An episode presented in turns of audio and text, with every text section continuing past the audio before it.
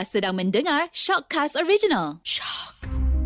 Jika anda diminta masuk ke sebuah bilik gelap untuk disoal siasat, apakah anda berjanji hanya akan berkata yang benar-benar?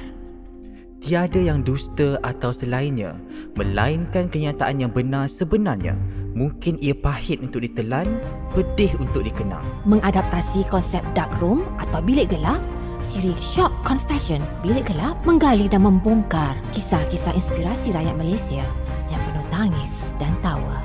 Di dalam bilik gelap ini, perca-perca kenangan manis, pahit, sedih, marah dan kecewa, malah kesesalan dan harapan dalam memburu piala kehidupan diluahkan secara telus dan jujur. Inilah Confession Bilik Gelap. Mereka adalah legasi sebuah empire kosmetik. Mereka juga cukup sensasi di sosial media. Dan kali ini kami bawakan dua beradik di Confession Bilik Gelap Cik B dan Kacak. Hai. Hai. Sebenarnya okey sebelum kita pergi boleh lanjut kan. Ramai yang tak tahu Cik B, Kacak nama penuh siapa? Boleh tak Cik B beritahu nama penuh Cik B? Nama penuh saya Nur Adeline Zamilin. Oh, gelar nama kan. Kacak pula nama-nama. Uh, Muhammad Rizakwan bin Amin. Oh, okay. So, kenapa Cik B tu? Kenapa first nama Cik B? Okay, nama Cik B sebab masa dulu mama panggil saya baby nama gelaran. Kan dah besar kalau panggil baby macam hmm, kan? ha, jadi Okay. letak Cik tu, Mhm. B tu sebagai B, BB. Macam B. Ha, Hmm. Jadi Cik B tu untuk yang gelaran sebab dah besar. Hmm, okay. So, Kacak pula. Kenapa Kacak? Ah. Okay, time tu saya uh, pakai bag. Lepas tu saya pergi dekat mama. Mama cakap, wah kacaknya. Then uh, start daripada tu semua orang panggil saya kacak. Hmm. So okay Korang berdua ni dah sangat sensasi Kalau cakap di TikTok je Kalau Cik B mesti hit Kalau ada kacak mesti hit kan Jadi uh, sebenarnya korang berdua ni uh, Macam mana kehidupan kat luar uh, Macam susah tak nak dekat dengan Cik B dan kacak ni sebenarnya Saya seorang yang pemalu dan saya tak mudah percaya orang. Jadi saya pun tak ramai kawan sebab saya macam bukan memilih kawan. Sebab kita tahu kan snake in the wrong habitat. Kita takut tu. hmm. So kacak pula macam mana? Okay, kalau saya, saya memang orang yang senang nak berkawan. Kalau saya nampak macam ada orang yang follow saya je, Betul je. DM ataupun saya reply dia orang punya DM. Kita cakap pasal insecurity kan Ramai yang uh, Kita tahu ramai yang berlaku sekarang kan Ramai ada depression uh, Di usia-usia Cik B dan Kacak Ramai di usia ini yang Mengalami depression Macam di kerana insecurity Cik B pernah tak berlaku insecurity dalam hidup Cik B? Selalu every time sekarang pun Mm-hmm. macam kalau kita pergi tempat public ramai orang cik insecure dengan diri sendiri kalau kita nampak macam orang cakap-cakap pun kita rasa macam dia cakap pasal kita kita macam takut. Mm-mm. Ah. Sebab macam social anxiety Pernah tak Cik B menangis Kerana itu? Ah, saya pernah menangis Mm-hmm. tapi tak tak, tak siapa tahu saya menangis sebab saya tak suka orang tahu saya ni budak yang sedih. Mm-hmm. Saya selalu simpan dekat diri sendiri. Saya menangis dalam bilik. Lepas tu tak ada orang tahu saya menangis. Aku cari mata saya bengkak je dia orang tahu. Sebab hmm. saya tak suka kalau orang fikir saya sedih. Saya nak orang ingat saya seorang yang happy je. Okay, jadi sebenarnya anxiety ni uh, rasa insecurity tu benda yang normal. Jadi macam mana kita nak handle benda tu, uh, rasa Cik B pun ada cara Cik B sendiri dan Kacak pun ada cara Kacak sendiri. Dan sebenarnya boleh tak uh, abang nak tahu lebih lanjut. Sebenarnya kalau macam jika diberi peluang lah, jika semua orang tahu Cik B dan Kacak legasi uh, Datuk Sri Vida. Orang tahu dah tu kan, one day korang ada masa depan dah. Jika boleh diberi pilihan satu kan, apa kerjaya yang Cik B nak jadi? Saya nak jadi seorang businesswoman. Mm-hmm. Ya. Mhm. Sebab itu je sebab untuk lebih kaya sebab semua orang kaya dalam dunia ni sebab bisnes Mm-mm. ataupun daripada keluarga macam raja-raja ha, dia kaya Mm. So macam uh, Cik B nak jadi lagi kaya lah macam tu. ha, ataupun jadi penyanyi ke Hmm. pelakon ke tapi bisnes tu lebih banyak lah kita dapat So mungkin ada uh, Pasal nyanyian tu Mungkin ada dengan cerita Nak buat single ah betul saya nak buat single Pasal apa lagu tu dia pasal saya punya insecurity Hmm. depression anxiety hmm. Menarik ya. Mungkin uh, Mesej yang disampaikan tu Lebih kena dengan Usia-usia Cik B Macam mana nak kacak? Apa cita-cita kacak sebenarnya? Kalau tak jadi seorang uh, Businessman Apa kacak nak jadi? Okay, kalau tak dapat jadi businessman, tapi saya nak jadi businessman juga. Nak juga? Okay alright. Mungkin saya akan bekerja tak pun menjadi selebriti. Wow Oh Selebriti apa tu Penyanyi ke pelakon pelakon Assistant celebrity Oh kira, kira selebriti lah Cik B Ialah awal assistant je lah Ya Ah gitu. Okey, banyak sebenarnya yang menarik pasal mereka ni kan. Okey, jadi apakah makna kejayaan bagi Cik B? Sebab ramai ya Cik B kata macam oh kita pakai beg besar, kita mewah-mewah ni berjaya. Tapi sebenarnya adakah itu uh, kejayaan bagi Cik B? Kejayaan bagi saya adalah bukan pakai beg-beg besar macam tu, beg branded, barang emas semua. Kejayaan bagi saya adalah orang bangga dengan kita.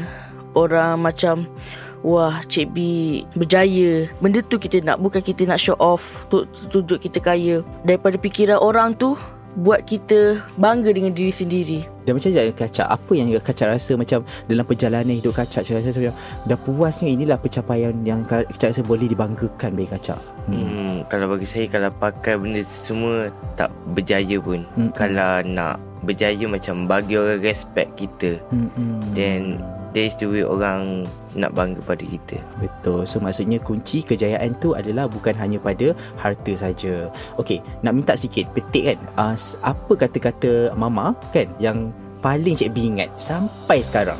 Kata-kata mama yang paling saya ingat adalah Pakai toner Kenapa toner? Kenapa kena pakai toner? Sebab saya kan tak jaga Tak selalu jaga muka Mm-hmm. Lepas tu hari setiap malam Pakai toner Pakai toner Pakai toner Lepas tu kalau saya- saya nak tidur Nak tidur Dah pakai toner belum?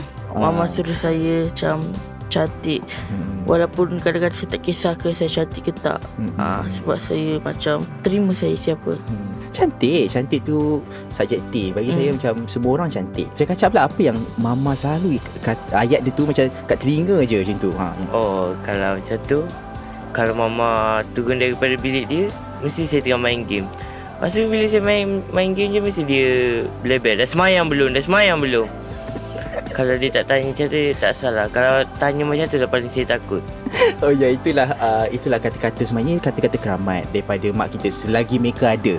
Uh, lepas ni kalau mungkin mereka dah tiada di dunia, mungkin Cik B akan rindu suara-suara tu sebenarnya kan Cik B. Okey, Cik B dan Kacak eh. Okey, sekarang Cik B membesar dengan seorang ibu dan juga ibu itu menjadi bapa korang kan. Okey, Hmm. jadi ada tak um, teringin tak nak ada seorang ayah sebenarnya?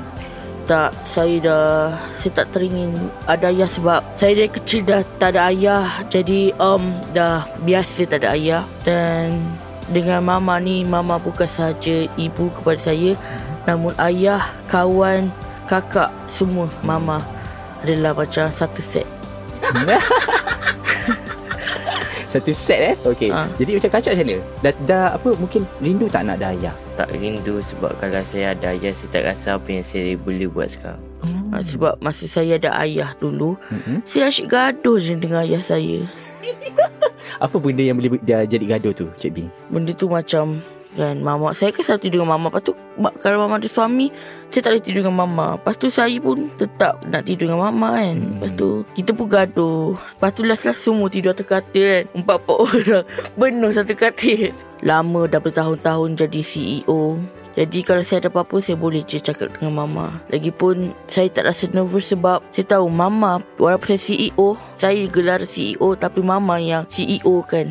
Ha, Macam tu Pernah tak rasa stres dengan uh, tugasan yang diberi oleh mama? Saya stres sebab benda yang mama suruh saya buat tu Bukan saya, saya tak suka. Saya tak suka buat benda tu Mama suruh Sebab tu stres Benda yang saya tak suka mama suruh. Tapi bila dapat hasilnya, adakah Cik B rasa macam, oh sebab tu mama suruh? Ke macam mana? Betul. Kadang-kadang kalau saya tak suruh benda yang mama suruh ni Saya macam bukan biasa-biasa Saya biasa lah Sebab dulu saya macam tak suka tak gambar ke Buat video dengan mama ke. Kalau saya tak buat video dengan mama Tak buat video macam mama suruh Saya tak macam popular lah Macam sekarang Jadi macam sekarang kan, orang tahu Cik B dan Kaca anak jutawan. Kan, Hmm. uh, orang tahu macam populariti sekarang. Pernah tak ditipu oleh kawan-kawan? Saya tak pernah ditipu oleh kawan-kawan Sebab saya memang pilih kawan Pilih kau-kau Bukanlah pilih macam tu Saya pilih macam kawan yang kita boleh percaya Dan saya yang ada macam Empat orang kawan rapat Jadi empat orang kawan rapat tu Dia orang macam Tak kisah siapa saya ke semua Dia orang Open minded. Dia baik lah Dia orang macam boleh percaya. Hmm. Bagi mereka yang mungkin baru nak buat bisnes kan di usia-usia Cik B kan ramai juga yang dia tengok Cik B macam I nak jadi macam Cik B akan jadi macam Cik Kacak kan apa nasihat untuk mereka yang baru berusia macam tu nak buat bisnes Uh, nasihat saya supaya kalau nak buat bisnes tu kita kena macam tahu apa yang kita nak dan plan-plan kita kena buat plan dulu. Lepas tu kita kena jual produk yang macam bukanlah macam sekarang ni ramai remaja-remaja yang menjual tudung, makanan-makanan, makan-makanan yang dia orang ambil dari Korea semua. Ah tu pun okey. Cuma kadang-kadang ada yang business fail. Dia dah beli banyak-banyak tudung tapi dah give up. Jadi macam Kacak pula ramai yang uh, kalau buat bisnes memang kena get ready lah rejection kan orang kena reject. Macam Kacak pernah tak kena reject? Yang tu pernah. Mm-hmm. Dan saya Yang tu je lah Reject yang saya pernah kena. Tapi Selepas saya tengok Mama buat banyak bisnes Jatuh bangun balik Mm-hmm. Saya pun nak buat bisnes juga. Dengan cara buat bisnes dengan duit banyak jadikan korang lagi bersemangat nak hidup kan? Hmm. macam Cik B sendiri berapa berapa dalam uh, duit cash yang paling banyak Cik B pernah pegang Saya sebenarnya tak pernah pegang duit yang banyak. Semua duit ada dengan mama sebab saya bagi saya duit tu hanya benda yang kita beli dan saya tak suka shopping-shopping sebenarnya. Saya seorang yang suka duduk rumah, main game ataupun buat apa-apa benda. Bagi saya pegang duit saya rasa macam benda biasa. hmm. Macam kita tak proud apa-apa. Hmm. Tapi kita still nak duit. Macam mana Kacak mengharapkan seorang kakak tu macam mana? Mengharapkan dia Dah Boleh confident dengan dia punya diri lah. Sebab dia Saya nak dia confident je sekarang.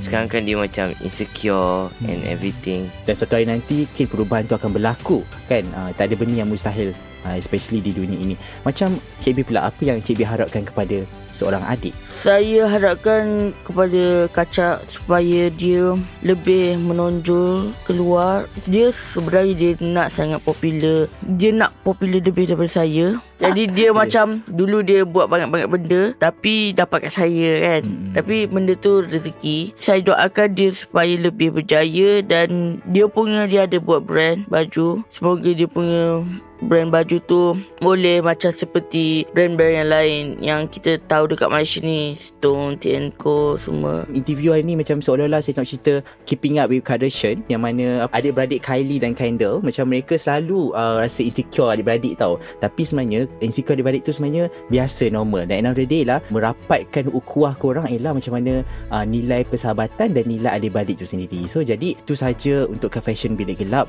Dan sebenarnya saya nak last last terakhir untuk confession ni apakah kata-kata akhir yang kau rasa macam mungkin mama tak tahu Mama tak tahu apa yang kau rasa terbuku di hati. Okey sebenarnya ramai uh, mama dia tak tahu yang saya ni seorang yang macam selalu sedih kan sebab saya macam kalau saya sedih saya selalu simpan dengan diri saya saya dari kecil kan orang kata wah seronoknya jadi Cik B kaya raya kan. Hmm. Tapi masa saya kecil Saya memang Face banyak benda lah. Banyak macam Ramai Orang tak face. Jadi diorang macam Wah seronok ni ni ni ni Hmm. Tapi dia dulu saya macam Ada banyak masalah yang saya hadapi Since saya Umur satu tahun Banyak betul masalah Di masalah itu mungkin akan dikongsi pada ibu pada suatu hari nantilah. Jadi apa harapan kepada ibu? Harapan saya untuk mama Supaya Mama Mama tengah rehat kan sekarang ni Mama menonjol balik Jadi semoga Mama Bila dah keluar TV semua balik Mama jadi lebih daripada Datuk Seri Bidang yang lalu Mungkin Bukan hanya di Malaysia Saya percaya Mama bukan Antarabangsa Saya percaya Mama Seorang yang Boleh keluar ke antarabangsa Ke US ke semua Sebab Potensi Mama Besar Okey, macam mana pula kacak kata-kata untuk mama? Mama tak ada bilik ni. Ha. apa harapan kacak untuk mama? Kalau harapan saya untuk mama Saya harap Saya ada harapan untuk saya juga Semacam Saya harap saya dah boleh buat Sambung bisnes mama Dan saya nak bagi mama rehat pula Hmm. hmm. Wah, satu harapan yang sangat bagus dan sebenarnya ini satu perkara yang mungkin menjadi titik permulaan bagi Empire Datuk Seri Bida. Dan terima kasih kepada anda berdua. Terima kasih kepada Cik B, daripada Kacak kerana datang pada Passion Bilik Gelap. Dan jumpa lagi pada episod akan datang dengan lebih ramai cerita inspirasi. Okey, bye. Bye Bye